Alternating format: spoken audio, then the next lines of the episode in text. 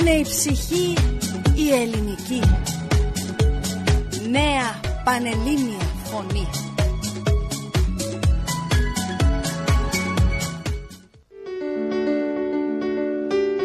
As we do every Friday, we have on our telephone line Dr. Despina Adriana. She's a specialist physician and endocrinologist. Good morning and welcome to our show yet again, Dr. Andreanis.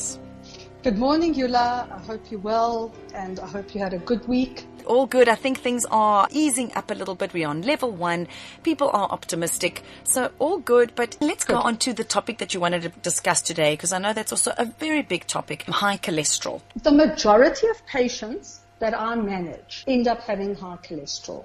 And one of the biggest concerns that I have is that there's a lot of data out there on the dangers of taking statins. So I thought it would be a good topic to discuss because a lot of people, mm-hmm. even though they are high risk and have very high cholesterol, decide that because they've read all these things that are trending on social media, will stop their statin at a high risk age and then that brings on other diseases. So, cholesterol is basically a fat that's found in all the cells of our body. We need cholesterol for hormones, we need them for cell membranes. You know, we need it for our immunity because it also forms the cell membranes of our T cells. It helps in the formation of vitamin D and our male and female hormones. So it isn't just bad cholesterol that we have. The cholesterol is a much needed compound in our body. The problem with cholesterol though is once it starts to become too high, then we're at risk of getting a whole load of problems from it. So what happens is high cholesterol starts to deposit inside the walls of our arteries and form plaques. If you can imagine a hose pipe where you're watering your garden, you know, if a stone gets stuck in the hose pipe, mm. the water doesn't flow smoothly out of the hose pipe to water your garden or your, your plants, you know. You yes. have an interruption of flow. That's exactly what happens to blood flow when we get these little plaques. They're like little stones that are blocking our hose pipes. Mm. If the blockage becomes quite severe, we can then get heart attacks, strokes, peripheral vascular disease where the blood doesn't flow properly to our toes. And then you see a lot of people start to get change of color of the toes. Hmm. They can get amputation. So it, it really is a severe problem. And, and vascular another, disease we know is something that's very common as well. So does it start disease, off, does it start off as cholesterol? So it can be cholesterol, but one of the biggest risks of developing peripheral vascular disease is smoking. So people who smoke with high cholesterol and diabetes get atherosclerosis, hardening and thickening of arteries and plaque buildup a lot quicker than anyone else. And unfortunately, the end result can be amputation. Hmm. So that's how dramatic it can be. Yeah. And another thing, we all like to protect our brains. We don't want to get dementia at a young age. Yes. So our brain is fed by millions of little arteries. And if you have high cholesterol, those little arteries become blocked with fat. And then you don't get blood flowing to all these areas of your brain, and it starts to look a little bit like Emmental cheese. You know, hmm. these little holes everywhere, yeah. and it can actually increase your risk of getting dementia. So that's why I'm so passionate about the topic of cholesterol because we have effective treatment, we have effective management plans. And yet, because of a lot of things trending on social media, people have stopped taking the medication to manage high cholesterol. So I just want to tell you a little bit about how we diagnose it and what you must look for when you go for your blood test. When you are under 19, and a lot of people don't know that, children should start to be tested from the age of 10, mm. even 9. They have to do a fasting lipogram to check their cholesterol once they approach double digits. After that, at 15 and then again at 20. Sure. We mustn't think that children are immune to getting high cholesterol.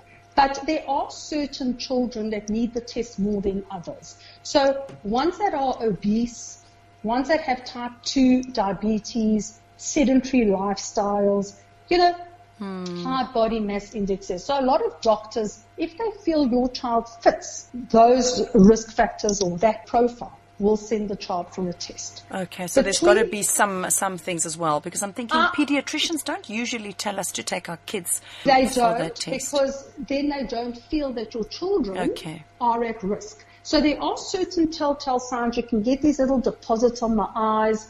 You know, when a doctor examines your child, they can see if they fit that group that has familial hypercholesterolemia. Hmm. Those children will be tested from the age of two.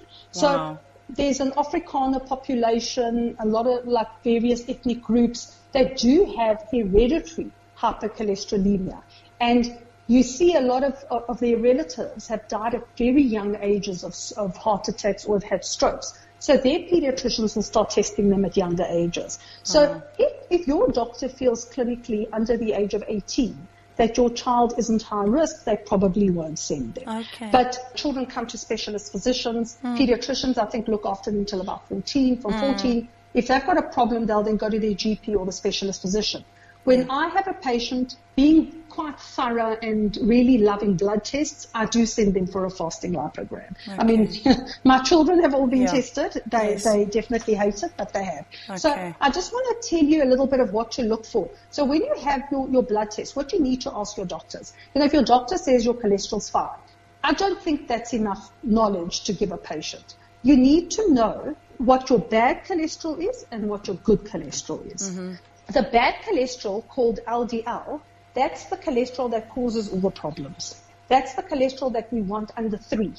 So according to the South African uh, lipo, uh, cholesterol measuring system, it's under three. Greece uses, and Europe they, and America, they use different criteria when they give you analysis of, of cholesterol. Yes. And we generally want high HDL. HDL is that cholesterol that's good and protective. So say your doctor says to you your total cholesterol is high and Yes. you're in your early 20s or even your early 40s and you start to panic.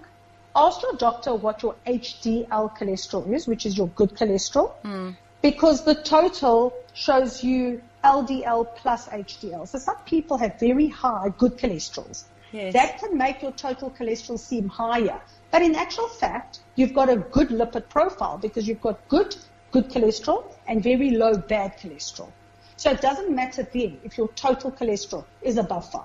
Okay. So that's quite important to know. It's hard And- for us. The doctors know all the information. For us, it's quite difficult. So when you hear high cholesterol, you sometimes don't know that some of it is the good cholesterol that you do need. So it's, I think, Yes. thank you for specifying that. Definitely. So you need to know, and your triglycerides are also another problem. So those are the two that you need to make sure are low. So ask mm. your doctors about your good cholesterol, your bad cholesterol, and definitely about testing because you may be in your early 40s having never had a lipogram. You may be slim, you may exercise, but definitely at least every couple of years you mm. need a fasting lipogram. If you're my patient over 40, Yeah. you'll either get it every one or two years. Okay. What are the symptoms? Are there some common symptoms that we need to look out for then? So the biggest problem with high cholesterol is that it's a silent disease. A lot of people only know they have it when they suffer the stroke, hmm. the heart attack, or a TIA, which is a mini stroke. You have stroke symptoms for 24 hours.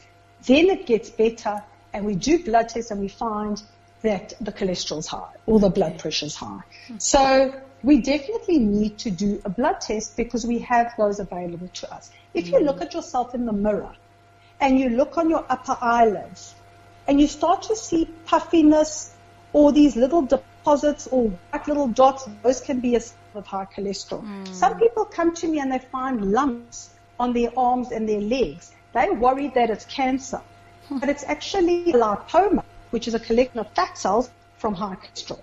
Sure. In certain parts of the body, it just collects. In your arms. You can just find it anywhere in your arm, anywhere in your thighs, your stomach. They're mm. round, smooth, mobile. You know, they Okay. feel very smooth. So when they come to me and they're really worried and they want to take them out, I tell them they feel like a lipoma. We ultrasound them, we check their fasting cholesterol, and then they need a statin. Okay, you know, I see. Is a statin a type of drug that is for cholesterol? Because you've mentioned it from the beginning of the show. Statins are those pills that doctors like to start patients on when they have cholesterol. But before we give you a statin, if you're not a high risk group, so you're not over 55, you don't have diabetes, an underactive thyroid, kidney disease, heart disease, cancers, we first will try and do lifestyle modification. So we'll analyze your diet your exercise plan, make sure you're taking the right supplements, like give you a bit of an omega, vitamin B3. Mm. You know, there are a lot of things we can do naturally for three to six months before we actually start pharmaceutical medication on you. And do you find that so, it does work the natural way, or are you more likely than not to then land up giving the statins, as you've explained?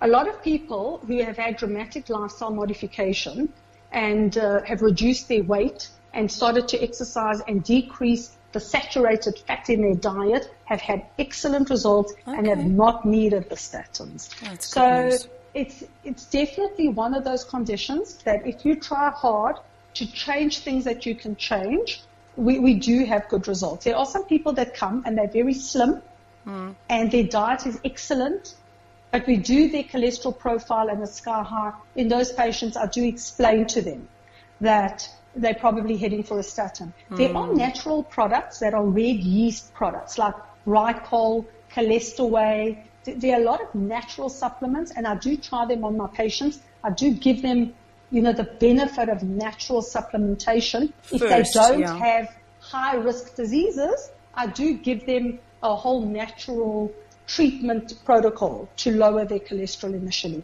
And if we, we repeat the lipogram six months later, mm. and if it's still sky high, I then do try and start them on a tablet that will lower their bad cholesterol because that's what a statin does. Okay. It lowers your bad cholesterol. So what are the side effects? Because I see that, you know, nobody's rushing to take the statins. There must be some, some side effects there.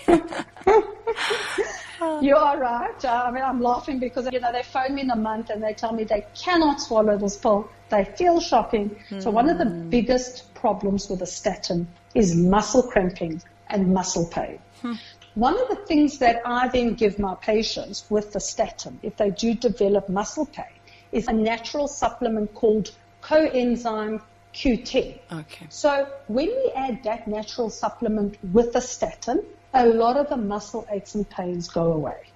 So statins aren't for everyone. There are some people who get very dizzy. They can then start to get a little bit of liver issues. They, they just can't tolerate mm. it. Then there are other pharmaceutical drugs that we can put them on if all the natural supplements have failed. Right. One of the things I do for high risk patients is I send them for what we call a carotid Doppler. So we ultrasound the arteries in their neck. If those are free of plaques and cholesterol, then we can get by leaving them on natural supplements a lot longer.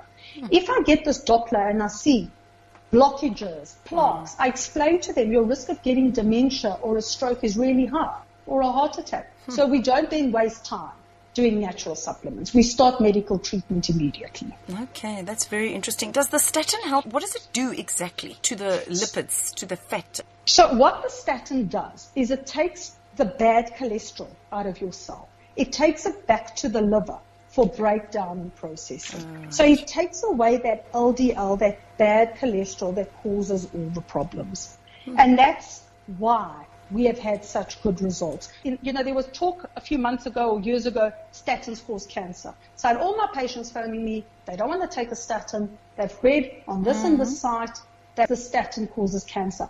But there are more studies coming out now that they may have a protective effect against cancer of the breast and the colon because they clean out your arteries. They remove mm. the bad mm. cholesterol. They are anti-inflammatory. At one stage, they were saying that people who are taking statins are not developing all those complications of COVID. Mm, okay. So we should watch the space. Maybe by next year everyone will be taking a statin because they're good for COVID. I'm not sure. But, you know, I just feel that if you need a pill, your doctor has basically weighed up mm. the risk, you know, you know, the benefit to risk ratio. So if the benefit of being of a, on the statin outweighs the risk, then really you should take it because okay. unfortunately bad cholesterol it can cause heart like a lot of people tell me that they're not worrying about heart attacks or strokes but then they worry about dementia mm. so i get a lot of people to start treatment because I tell them they're at risk of getting dementia at a young age. And, and that seems to worry people more than a heart attack. I'm not sure why, but Yeah, you no, know, no. I think we all worry about our brain, you know. Yeah, no, no, no. I think everything's difficult. You know, you just don't want to go down any of those uh, routes.